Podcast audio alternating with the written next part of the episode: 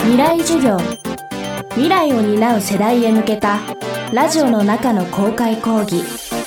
今週の講師は編集者の今田壮です。未来授業。今週は路線バスで味わう日本の秘境というテーマでお送りします。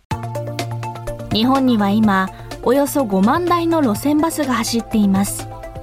その中には絶景がそこに住む人のいつもの車窓になっているなんてことも結構あるものです今週はそんな隠れた秘境を路線バスで味わってみようという本を手掛けた編集者の今田壮さんのガイドでお送りしています。未来授業2時間目。テーマは山あり谷あり人生のようなバス路線。まずは長年共に過ごしたパートナーと訪れたい穏やかな風景の路線です。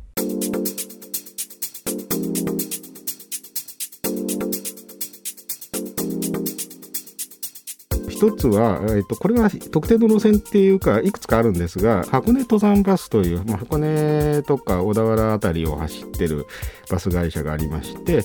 まあそれをよろず箱根はね全体的にあの紅葉綺麗ですし標高の差が大きいので、まあ、よく言われるいつ行ってもどこかでいい紅葉のベストシーンとこに会えるっていうのとあとあの仙石原のすすきのって登ったところにすすきがあの一面にあれしてるエリアがありましてそこ走ってる路線もいくつかがあるはずなので、まあ、降りてもいいですしあのそのままバスでそのまま眺めてもいいんじゃないかなと思います。それともう一つはめちゃくちゃマニアックなんですけど岡山県の一応岡山市ただ合併して岡山市になったんでものすごい山奥なんですが三津武部コミュニティバスっていう、まあ、コミュニティバスっていう地元で運営してるやつなんですがの鼓田線っていう JR 津山線っていうローカル線の金川駅っていうところから出発してでこれがあの前半半分ぐらいはいわゆるのどかな田園風景であの農村を点々と渡っていくんですけど半分ぐらい過ぎたぐらいからいきなり山の中入ってくるんですね。標高差何メートルあるんだ？100メートルか200メートルぐらいあるのかな？そんなところもう秘境ですよね。そこをずっとこうつづら折れの道で登ってったと思ったらすっごい広い道がに出るんですね一旦。なんですがそれはバイパスなんですけど実は。あようやく広い道で助かったと思ったら今度いきなりなんか林道みたいなの入ってくんですよ。本当にうっそうとした森でその後数キロ、えーと、バス停ももちろんないですし家も一軒もなくてだから森の中をただひたすらこう走っていくっていう意味ではちょっと紅葉がどのぐらい綺麗かは 僕も紅葉の時期に行っていないのでわからないんですがあのまあ雰囲気はあって。で最後にえこんなところに誰かいるの？みたいなところにたどり着くとやっぱ涼みだって集落山の上にあるんですよ。で数軒やっぱりまだ住んでらっしゃる方がいらっしゃってっていう。山あり谷ありのまあそれこそ人生を振り返るみたいな盛り上がるポイントもあればちょっとドキドキする場所もありみたいなそんな感じの路線ですね。情景を人生のさまざまな局面に置き換えられそうなバス路線最後までしっかり楽しむには気をつけたいこともたくさんありますまずはなんか乗る際にとにかく一番前の席を確保しろっていうのがあって。でっていうのはバスのいいところって前面がすごくあの広がってて鉄道よりも前の前面展望がすごく見えるんですよね。でそれを独り占めできる場所っていうのはあの通称マニア席と言いますが あの左側の一番前の席ですよね。ちょっと高くなっててしかも。そういう意味でも眺めがいい。あそこをぜひ確保してくださいっていうのが一つ。ただしあの最近あのコロナでそこを塞いでいるパターンのバスが多くてうんとバス好き的にはあれを 早く開けてくれないかなと あの思ってるんですけど、はい、あのあとあの最近増えてきたの低床バスって床が低くなってるあのバリアフリーのバスがありますよね。そうするとねあそこの場所がなんか荷物置き場になっていたりとかもともと座れない設定になってることも結構あってそうするとねなかなかで低床だからあの前が見える場所があんまりないんですがその場合は、えーと、僕はそういうバスに乗る時は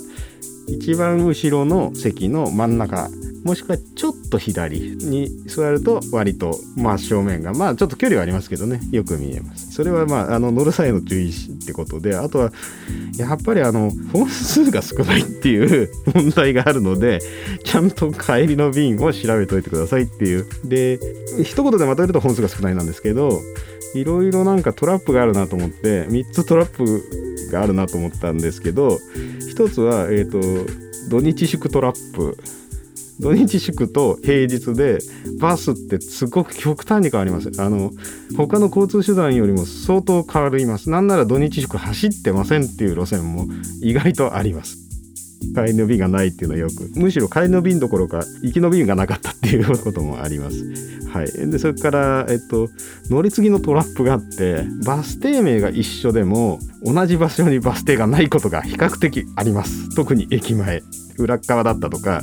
ちょっと角曲がったとこだったりとかまあそれを見つけるのも楽しいですけどね。それからあとどっちかというと走ってる車両を撮影する場合とかなんですけど定時運行トラップっていうのがあって鉄道と違ってやっぱ時間がずれるんですよね。特にまあ都会のバスは。だから来ると思ったらなかなか来ない。あれと思って気を抜いてたらバス来たみたいな ことはありますしあとはバス停の間がとっても長い場合は要は定時運行しなくてもいいわけですよねその間も。だから次のバス停に早めに着いてそこで待機ってパターンもあるので早く来ちゃう場合っていうのにも、まあ、ちょっと稀ですけど出くわしたことがあります。なんかそんな感じのことに気をつけながら。はい。あのまああとねあのまあ絶景だと特にどっちかっていうと景色が良くてすっ飛ばせるようなルートが多いと思うので車の方はほとんど人がいると思ってないので 道路脇で撮影する時は気をつけましょうっていう。はいそれぐらいですかね。未来授業。今週の講師は編集者の今田壮さん。今日のテーマは山あり谷あり。人生のようなバス路線でした明日はちょっとワイルドな道を行く路線バスご紹介します。今田さんが率いる編集プロダクション風来堂による日本秘境路線バスの旅は交通新聞社から発売中です。